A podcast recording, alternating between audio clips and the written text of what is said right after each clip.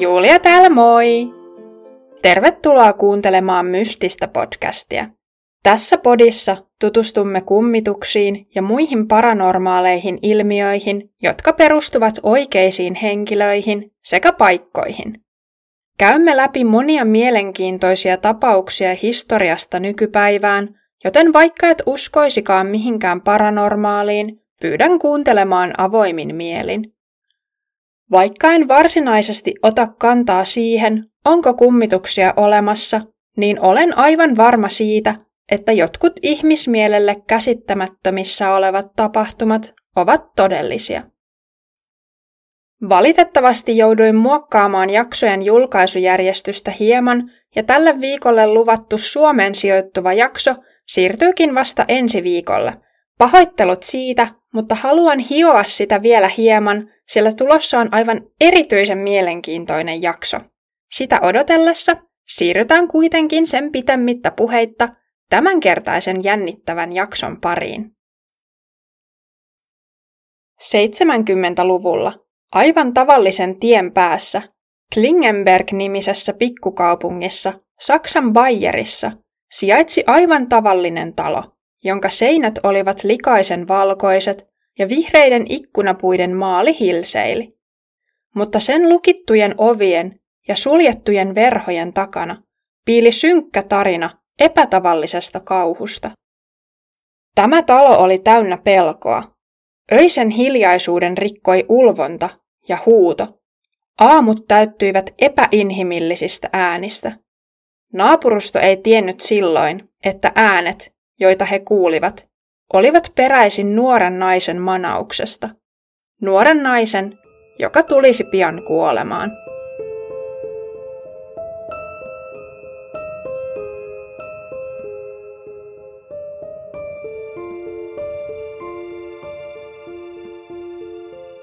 Annelies Mitchell syntyi syyskuun 21. päivänä vuonna 1952 Saksan Leibflingessä. Hän oli toiseksi vanhin vanhempiensa Anna ja Josef Mitchellin viidestä tyttärestä.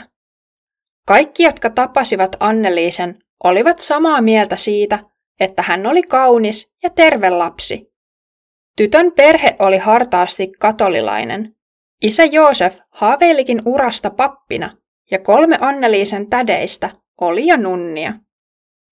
Neljä vuotta ennen Anneliisen syntymää hänen isosiskonsa Martha syntyi ennen vanhempien avioliittoa.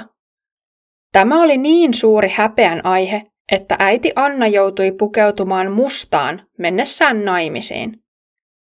Vaikka isosisko Martha kuoli vain kahdeksanvuotiaana munuaissairauden aiheuttamiin komplikaatioihin, äiti Anna tunsi suurta häpeää synnistään. Annelisen isää, Josefia, on usein kuvailtu kiltiksi ja välittäväksi, etenkin lapsiaan kohtaan. Mutta samaan aikaan hän oli myös tunnekylmä ja poissa oleva.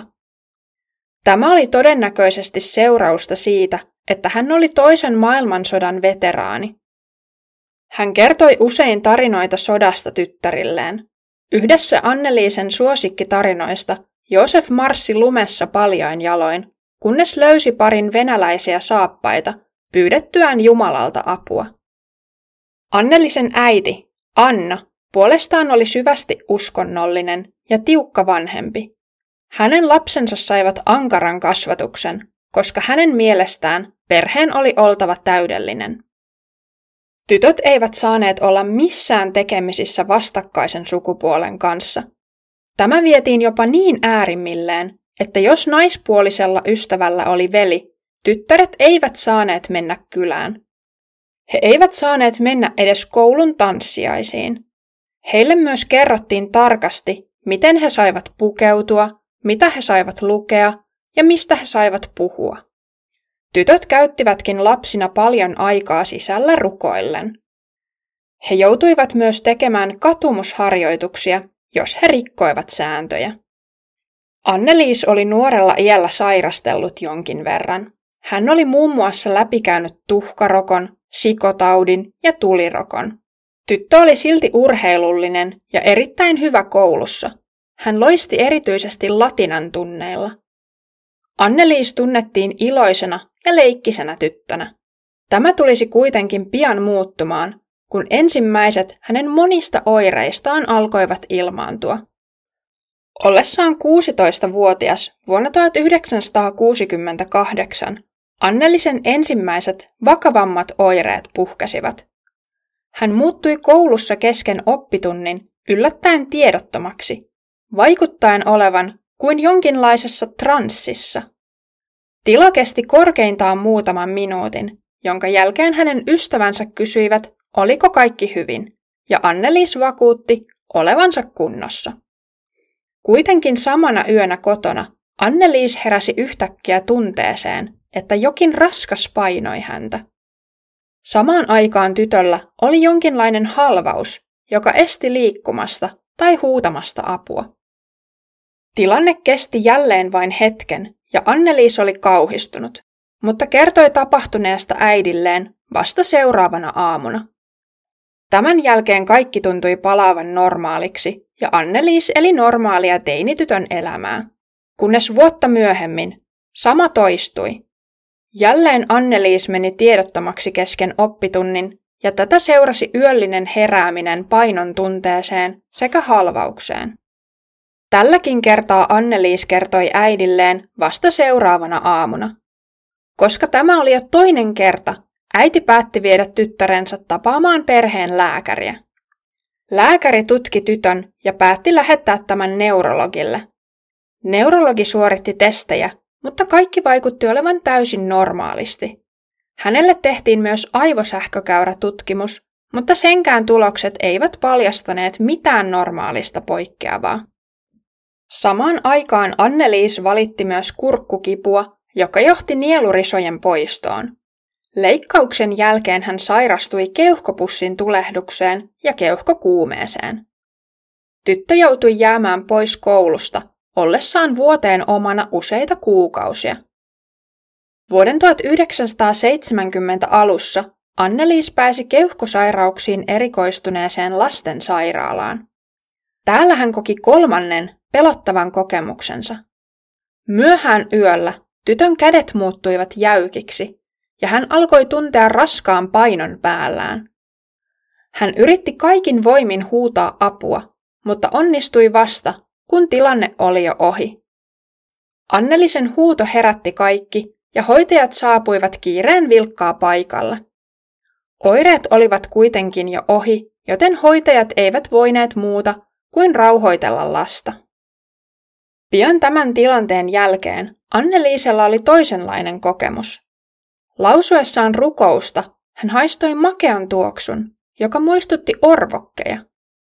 Hän alkoi myös tuntea euforiaa, josta tyttö kirjoitti päiväkirjaansa, että värit sekä äänet olivat kirkkaampia kuin normaalisti. Muut potilaat huomasivat, että Annelisen kädet olivat muuttuneet jäykiksi ja ojennetuiksi, kuin kissalla, joka venyttää kynsiään. He huomasivat Annelisen myös olevan transsimaisessa tilassa.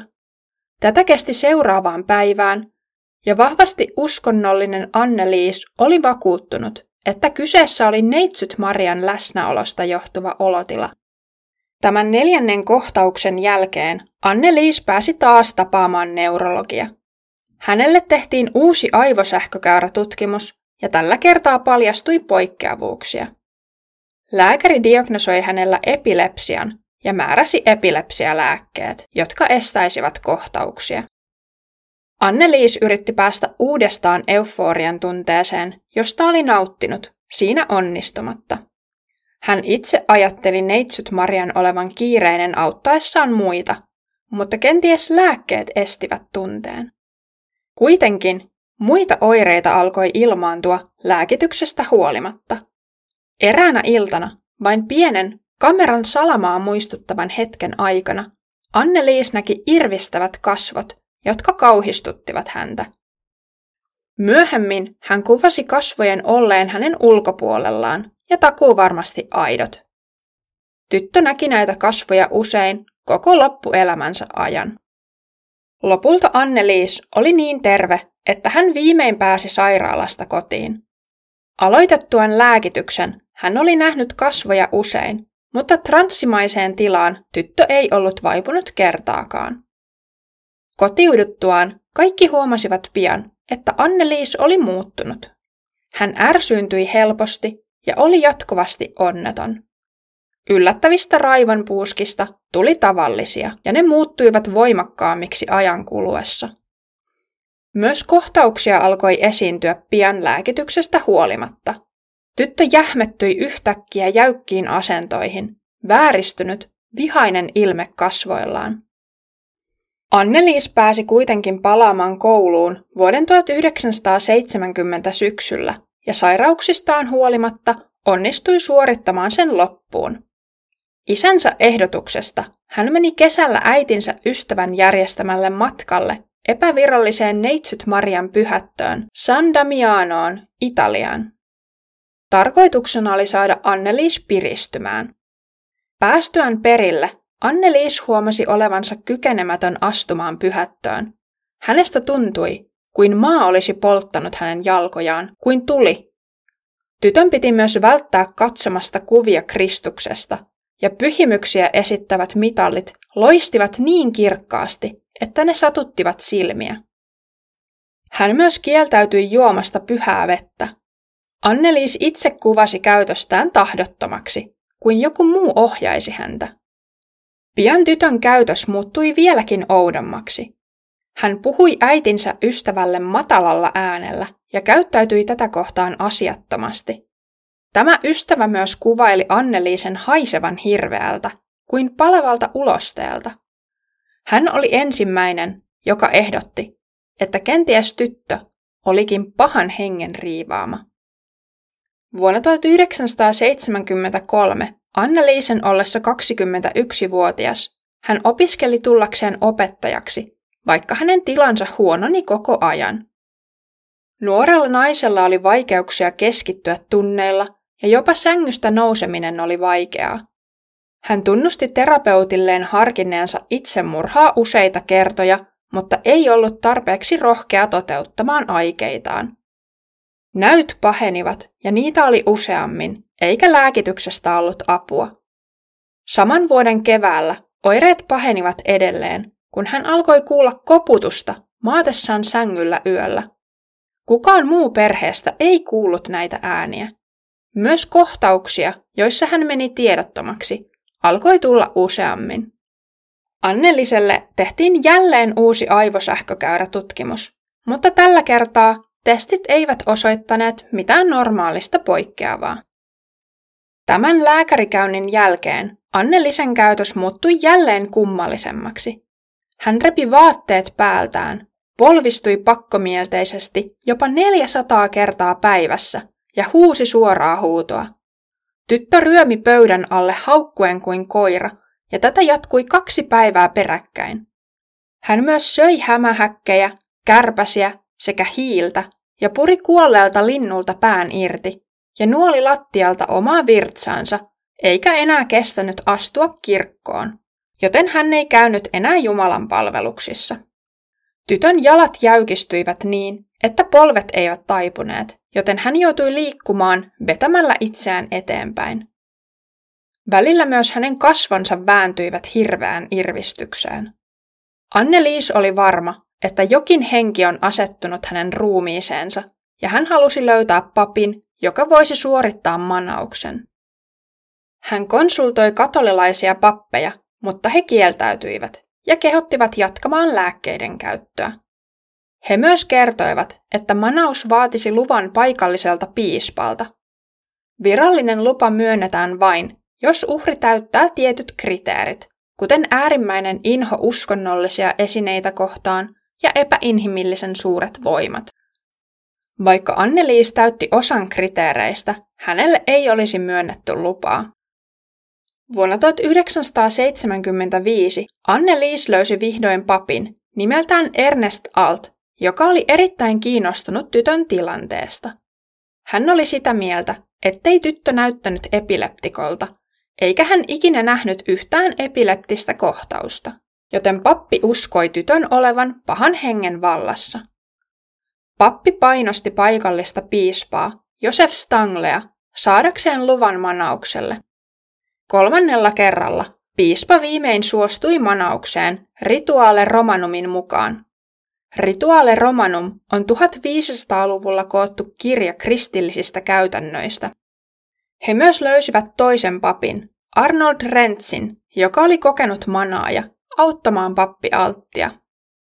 Elokuun kolmantena päivänä vuonna 1975 Anneliselle tehtiin ensimmäinen manaus, jonka aikana pappi Alt suoritti pienen rituaalin, joka ei kuitenkaan ollut täysimittainen manaus.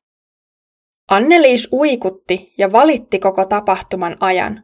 Kerran hän aneli, lopeta, se on tulessa. Kun häneltä kysyttiin, mikä on tulessa, hän vastasi, minun selkäni ja käteni.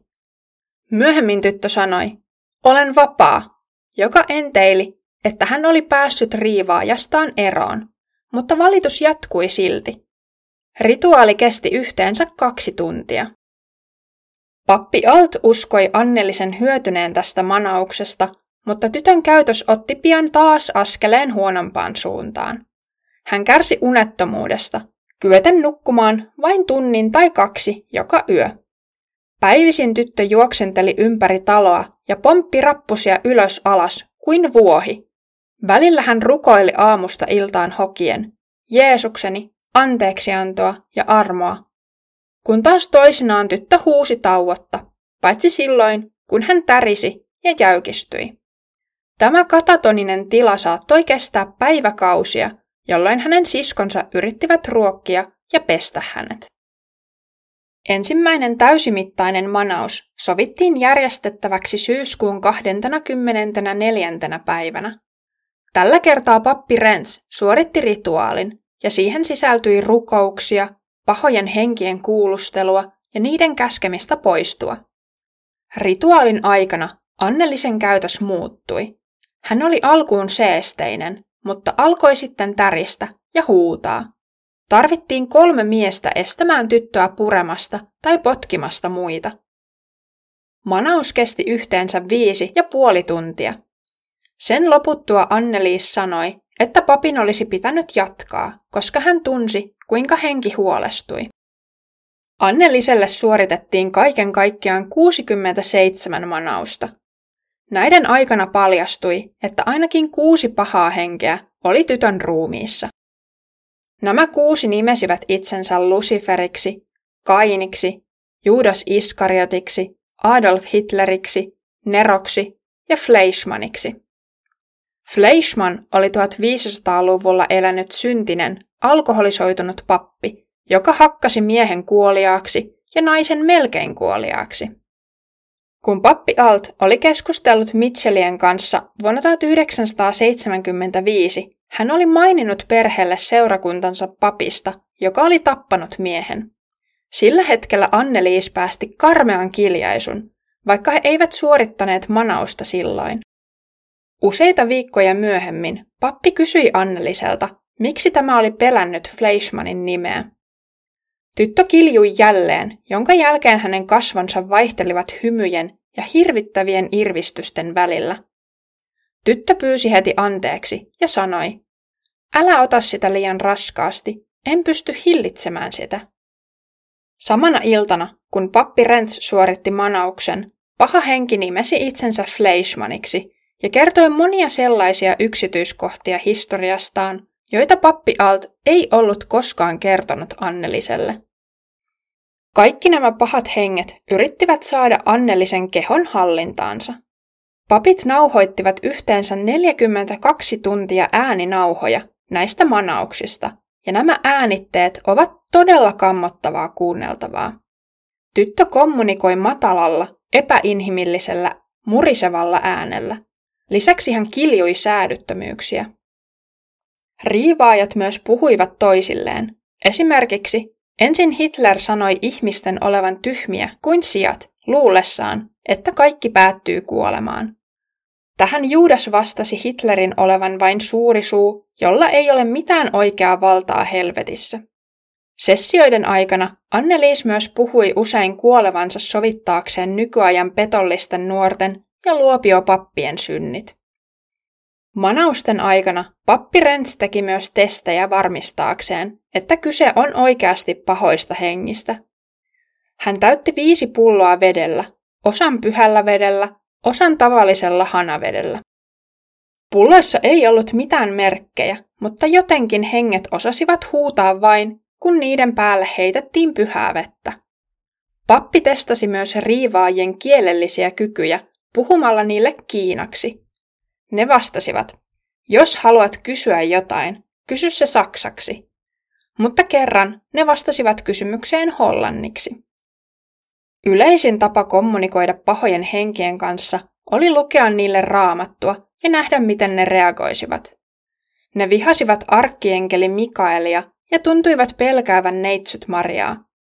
Yksikin maininta suojelusenkeleistä kammoksutti niitä niin paljon, että ne huusivat, kun taas jotkut raamatun jakeet eivät saaneet minkäänlaista reaktiota aikaan, kuten esimerkiksi ilmestysten kirja. Lokakuussa Anneliis voikin paremmin ja pystyi jopa opiskelemaan kokeita varten. Hän ei enää hyökkäillyt ihmisten kimppuun, ja vaikka ruokahalu oli heikko, Anneliis kertoi, että riivaajat eivät estäneet häntä syömästä niin kuin ne olivat aiemmin tehneet. Tyttö nukkui kuitenkin lattialla, koska sängyllä henget pakottaisivat hänet istumaan. Annelisen piina oli sillä hetkellä puhtaasti psykologista, pelottavaa ahdistusta ja halua tuhota. Tuo sama tunne oli ollut läsnä jo alakoulusta asti. Kirkkoon meno aiheutti pahoinvointia ja hän tunsi kipua, kun hänen päälleen tehtiin ristinmerkki manausten aikana. Lokakuussa tapahtui myös uusi outo käänne. Anneliis alkoi saada viestejä näennäisesti neitsyt Marialta ja kirjoitti ne ylös päiväkirjaansa. Aluksi kaikki perheenjäsenet olivat skeptisiä, epäillen pahojen henkien huijaavan heitä, mutta ne kirosivat tekstit. Pian tämän jälkeen Anneliis alkoi saada viestejä myös Kristukselta. Näitä viestejä kohtaan hän oli vieläkin skeptisempi. Eräässä viestissä Jeesus kertoi, että Anneliisesta tulisi mahtava pyhimys, ja toisessa hän kehotti tyttöä kantamaan kärsimyksensä kärsivällisesti, muiden sielujen pelastamiseksi. Myös neitsyt Maria oli edelleen läsnä, sillä lokakuun 29. päivänä järjestetyssä manauksessa henget kertoivat Marian käskeneen heitä lähtemään perjantaina 31. lokakuuta. Tästä löytyi myös merkintä Annelisen päiväkirjasta. Kaikki olettivat, että riivaajat ajettaisiin pois lokakuun viimeisenä päivänä. Pappi Rens järjesti poikkeuksellisen pitkän manauksen tuona päivänä, josta nauhoitettiin yhteensä neljä ja puoli tuntia äänitettä. Rituaalin alussa Anneliis huutaa omalla äänellään. Me emme ole lähdössä. Myöhemmin hän puhui matalalla, murisevalla äänellä, pilkaten pappia. Yksi hengistä sanoo, että heillä on leidin lupa jäädä, ja he eivät poistu ennen kello kymmentä. Kuitenkin kello kymmeneltä kaikki riivaajat poistuivat yksitellen, vaikkakin vastustellen ja huutaen. Kello 10.40 mennessä henget olivatkin poissa ja kaikki lauloivat yhteen ääneen Te Deum-hymniä.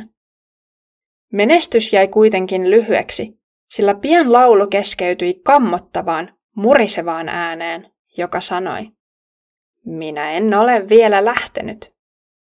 Tämä henki ei paljastanut nimeään ja kertoi kätkeneensä läsnäolonsa aiemmin. Pappi Rens jatkoi manausta vielä kolme tuntia, mutta turhaan. Uusi henki oli vähäpuheinen ja Anneliis palasi vielä kouluun saaden hyviä numeroita, mutta ollen luokkataveriensa mielestä apaattinen. Tyttö sai edelleen viestejä Kristukselta ja riivaajan läsnäolon huomasi lähinnä vain manausten aikana. Tammikuussa manausrituaalit olivat lyhyempiä, koska henki oli hillitty, välillä jopa välinpitämätön. Helmikuussa Anneliis kertoi pappi Rentsille, että hänet pakotettiin olemaan syömättä ja että muiden puolesta kärsiminen oli paljon vaikeampaa kuin hän oli olettanut. Huhtikuisena iltana, juuri ennen pääsiäistä, Anneliis tunsi pakkoa pysyä polvistuneena koulun kappelissa – hän pysyi siellä seuraavaan aamuun asti. Seuraavana päivänä tyttö oli kuitenkin kykenevä keskustelemaan opinnäytetyöstään opettajansa kanssa. Pari päivää myöhemmin, kiirastorstaina, tyttö tunsi kauhua ja kovaa painoa painamassa häntä alas, ollessaan jälleen rukoilemassa kirkossa. Hän uskoi tuntevansa Kristuksen kuolintuskan. Seuraavana päivänä, pitkäperjantain messun päätteeksi, Anne-Liis seisoi jäykästi paikoillaan tuntikausia, kykenemättä liikkumaan. Kun hän pääsi kotiin, hän vain makasi sängyssä ja tytön siskot tulivat pitämään hänestä huolta. Anneliis jäykistyi aina, kun joku yritti saada hänet ylös sängystä, jotta hän voisi mennä kotiin vanhempiensa luokse. Huhtikuun viimeisenä viikkona Anneliis kieltäytyi ruuasta. Jotkut hänen ystävänsä yrittivät saada hänet ottamaan yhteyttä lääkäriin, mutta Anneliis ei suostunut. Hän palasi koulusta vanhempiensa luokse Klingenbergiin toukokuun alussa ja siellä tytön tila jatkoi huonontumistaan. Hän raivosi, huusi ja löi sekä puri itseään. Kesäkuun alussa, kun pappi Alt näki Anneliisen viimeisen kerran, tämän kasvot olivat painuneet sisään aliravitsemuksesta. Vanhemmat kyllä sanoivat tytön juovan mehua ja maitoa, mutta kun häntä yritettiin pakkosyöttää, tämä sylki kaiken pois. Hän oli purrut seinää sillä seurauksella, että hampaat olivat murtuneet, ja yritti nyt purra niin itseään kuin muitakin. Samaan aikaan manauksissa epäonnistuttiin toistuvasti saada jäljelle jäänyt paha henki puhumaan. Hyvinä hetkinä Anneliis pystyi edelleen keskustelemaan perheensä kanssa ja kertoi heille uskovansa kärsimyksensä loppuvan heinäkuuhun mennessä. Kesäkuun 27. päivänä Anneliiselle nousi kuume, joka saatiin kuitenkin laskemaan kylmillä kääreillä. Kuumeilu kuitenkin jatkui ja kolme päivää myöhemmin järjestettiin taas manaus, jonka aikana Anne-Liis polvistui toistuvasti. Hänen polviensa alle laitettiin tyynyt pehmusteeksi. Manauksen päätyttyä ja papin lähdettyä Anneliis alkoi huutaa ja hänen isänsä meni tämän luokse. Kello oli jo yli puolen yön, joten isä käski jälleen henkeä poistumaan, koska oli heinäkuu ja sen oli määrä poistua silloin. Tämän jälkeen Anneliis meni rauhallisesti nukkumaan. Seuraavana aamuna kello seitsemältä Anneliisen isä kurkisti tyttärensä huoneeseen ja näki tämän nukkuvan, joten hän lähti töihin. Tuntia myöhemmin isä sai puhelun vaimoltaan, joka kertoi Anneliisen olevan kuollut. Annelies Mitchell kuoli vain 23-vuotiaana ensimmäisenä päivänä heinäkuuta vuonna 1976. Ruumiinavauksessa kirjattiin kuolin syyksi nälkäkuolema. Tytön sisäelimet olivat terveet ja hänen aivoissaan ei näkynyt pienintäkään vauriota, joka voisi aiheuttaa kohtauksia, mutta pupillit olivat epätavallisen laajentuneet. Se, että Anne Liis kuoli nälkään, ei ole täysin ongelmatonta monestakaan syystä. Ihmiset pystyvät tavallisesti selviämään 30, jopa 40 päivää ilman ruokaa. Nälkäkuolema onkin usein seurausta nestehukasta tai infektiosta. Tämä yleensä johtaa sisäelinvaurioihin, useimmin sydämessä tai munuaisissa. Ennen kuolemaa potilas on yleensä liikuntakyvytön päiviä, toisin kuin Anneliis oli ollut. Myöskään Annelisen kieltäytyminen ruuasta ei ollut täysin ehdotonta, ja hän joi välillä suuriakin määriä, eikä mitään sisäelinvaurioita löydetty. Tyttö oli kyennyt nousemaan sängystään myös yöllä ennen kuolemaansa, minkä pitäisi olla mahdotonta, jos hän oli kuolemaisillaan. Hänestä ei myöskään löytynyt makuuhaavoja, joka todisti liikkumiskyvyn. Vaikka Anneliis oli kuumeessa, se ei ollut riittävän korkea aiheuttaakseen hengenvaaraa. Lääkärit olivat kuitenkin sitä mieltä, että jos Anneliis olisi saanut lääkärin hoitoa edes viikkoa ennen kuolemaansa, hän olisi voinut pelastua. Molemmat papit sekä Anneliisen vanhemmat haastettiin oikeuteen kuolemantuottamuksesta. Oikeudenkäynti alkoi maaliskuun lopussa vuonna 1978. Annelisen isä, 60-vuotias Joosef, istui välinpitämättömästi salissa. Äiti Anna kirjoitti muistiinpanoja.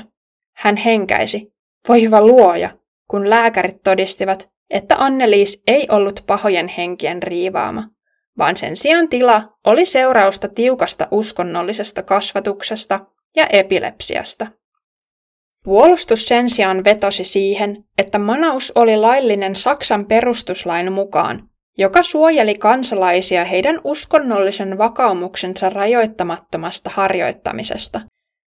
He soittivat myös rituaaleista nauhoitettuja ääninauhoja todistaakseen, että Anne-Liis todella oli riivattu. Molemmat papit nimesivät henget, jotka Anneliisen oli riivannut, ja he kertoivat saaneensa viimeisenkin häädettyä juuri ennen tytön kuolemaa.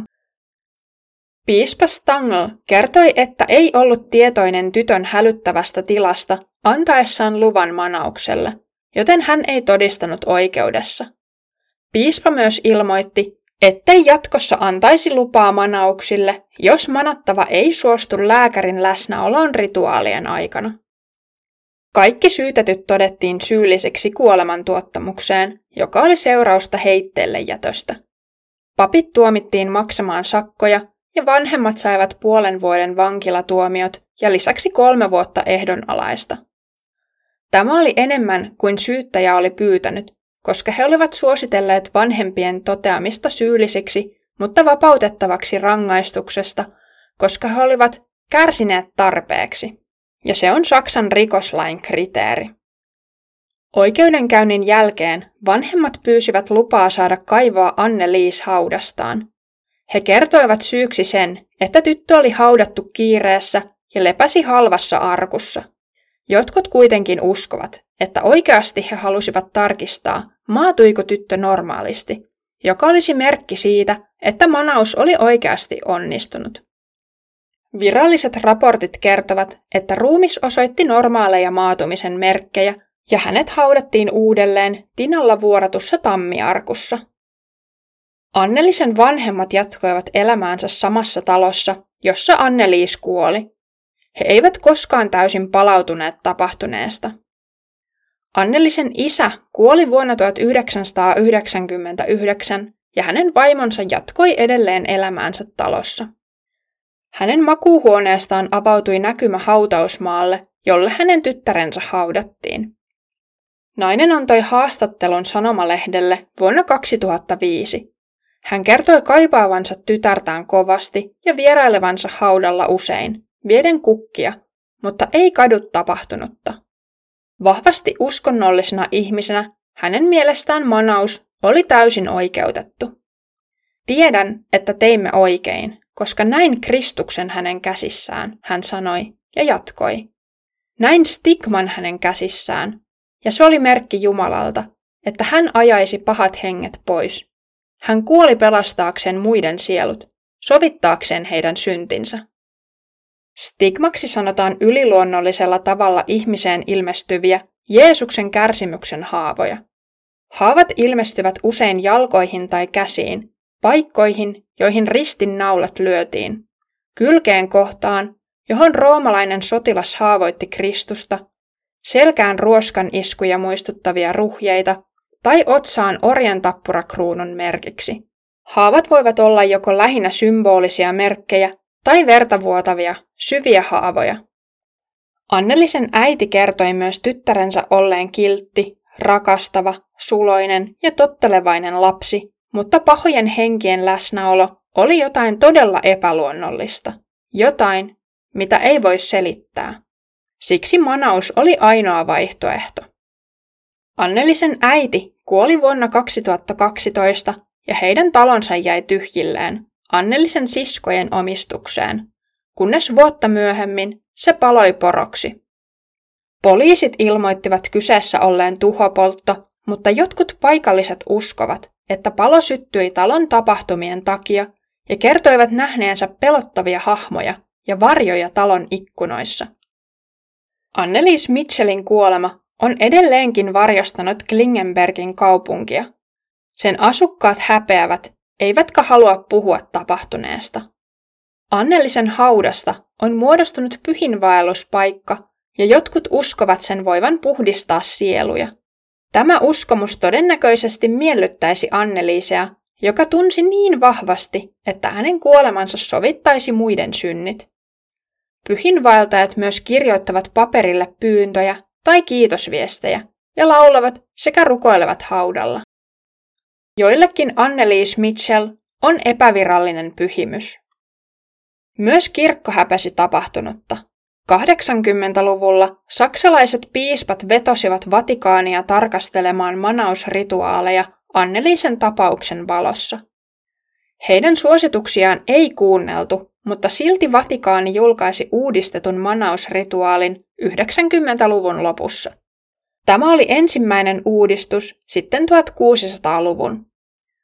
Uudistuksessa manauksia suorittavien pappien on suoritettava lääkinnällistä koulutusta. Nykyään Saksassa kirkon kanta on, että on mahdollista olla riivattu, mutta manauksia siellä ei enää tehdä. Annelisen tarina on vuosien saatossa kiinnostanut monia. Hänen elämänsä on toiminut inspiraationa useisiin elokuviin. Tunnetuin näistä lienee vuonna 2005 ilmestynyt Emily Rosein riivaaja. Sen keskiössä on oikeudenkäynti, joka seurasi riivatun kuolemaa. Annelisen äiti oli vielä elossa elokuvan ilmestyessä ja hän ei halunnut olla sen kanssa missään tekemisissä. Kärsikö Anneliis epilepsiasta tai muusta diagnosoimattomasta fyysisestä tai psyykkisestä sairaudesta? Hänen on epäilty sairastaneen skitsofreniaa tai kaksisuuntaista mielialahäiriötä, mutta hänen oireensa eivät täysin sovi kumpaankaan sairauteen. Vai oliko Anneliis pahan hengen tai jopa kuuden riivaama? Mihin hän todellisuudessa kuoli ja kuinka hän osasi ennustaa oman kohtalonsa?